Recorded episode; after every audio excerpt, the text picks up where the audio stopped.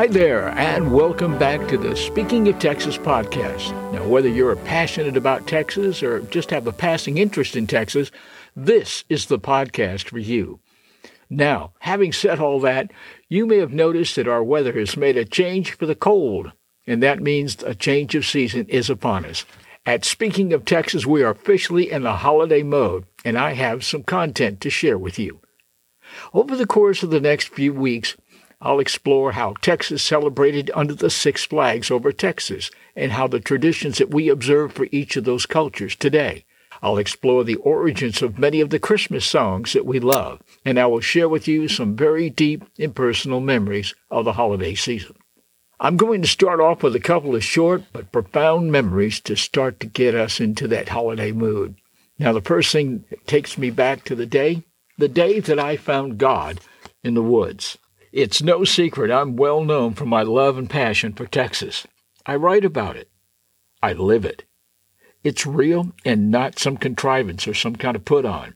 Now, having said that, I will in the next breath say that I love where I grew up. As people, we don't get to choose where we're born, you know. Our moms make that decision for each of us. I feel blessed to be raised in a small community about 25 miles from where they made that movie on Golden Pond. Laconia, New Hampshire is smack dab in the middle of New Hampshire. My family was a typical blue-collar family. My father was a skilled glass engraver. He engraved fine, exquisite designs on wine glasses, decanters, and any number of fine crystal objects. In those days, my mom was a stay-at-home mom and took good care of me, and she saw to it that I did my homework, my chores, and I went to church. My early spiritual life consisted of going to Sunday school and vacation Bible school in the summer. I learned all the stories in the Bible, and there were some pretty cool people in that book, but I can't say that I had a real connection with my faith. I knew about God and Jesus, the crucifixion, the resurrection, but it wasn't exactly clear to me how that all connected to me. I can say that I just didn't completely get it. Without a shred of doubt, my favorite time of year has always been the fall. Growing up in New Hampshire at that time of year was wonderful. To watch the trees change colors and shed their coats was a beauty to behold. You have to experience that firsthand to fully appreciate how spectacular that explosion of color is and how it affects your senses. Now, as a kid, I loved going off by myself into the woods. There was such wonder there. Of peacefulness. I couldn't get enough of it. I would spend hours out there in the woods, sometimes just sitting there under a tree and smelling the fresh air or listening to the breeze racing freely through the treetops. I enjoyed kicking my way through the deep carpets of dead leaves that had already found their way to the ground. There's something special in that rustling sound. There's a certain kind of freedom in the woods. I loved exploring new parts of the forest. Then one day, I climbed over a low stone fence on Steel Hill Road near Winnesquam. As I kicked my way through the carpet of dead maple, oak, and birch leaves, a red maple leaf caught my eye, and I bent over and picked it up. As I began to inspect it, I walked over to a large tree, sat down, leaning my back against the thick trunk. For the first time in my life, I closely examined a solitary dead leaf. I was amazed by what I found. This one single leaf had veins much like my own body. The leaf exposed many parts, panels, a network of connecting tubes or capillaries. I had never looked so closely at a leaf before. I was amazed. This leaf was once alive. As I laid my head back against that tree, I surveyed the ground in front of me.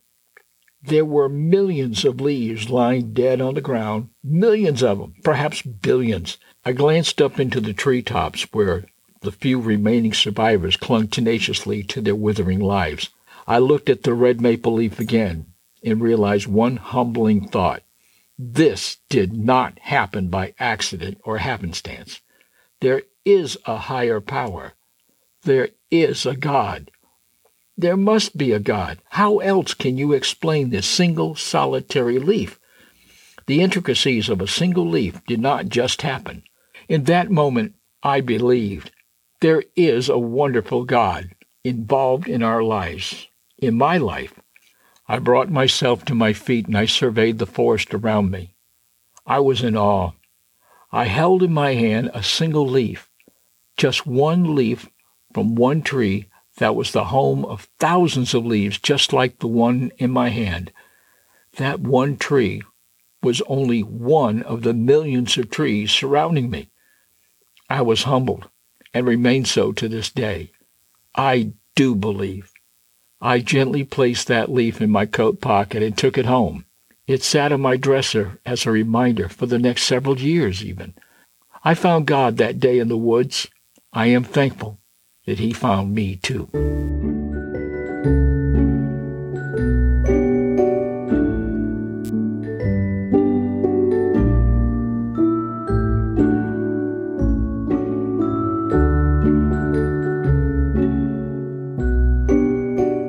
I was really young when this happened. This one is called Candles in the Window. One of my earliest memories of Christmas was from the early 1950s. It was the lights. Our little family didn't have much money. I think we were one of those beginner families starting to get a foothold in the years right after World War II. We did have a Christmas tree with those string of lights that would go out if one light burned out. I learned from personal experience those lights would burn your fingers if you touched them, so I made it a point to leave them alone. Even with the array of colors on the tree, the thing that made the greatest impression on me were the candle lights in the windows of each house. Each window facing the street had a candle with a plastic base that supported three white columns topped with orange-colored lights. As a child about 6, I didn't understand the significance of those candles. I still remember my mother telling me why they put them in the window every year. First she explained to me how Joseph and Mary had traveled so far but still could not find an inn or a place to spend the night. She told me how they ended up staying in a drafty old stable. She then went on to explain to me that was why we put the candles in the window every year. Then she told me about how their path was guided by a star, and how that star directed the shepherds and the magi to the humble little stable so that they could find Jesus, the Christ child. She went on to explain to me that was why we put the candles in the window every year, to let the Christ child know that if he saw our lights, that he would be welcome in our home. I remember thinking how cool that would be if he would come to visit our house, and I secretly waited to hear that knock at the door.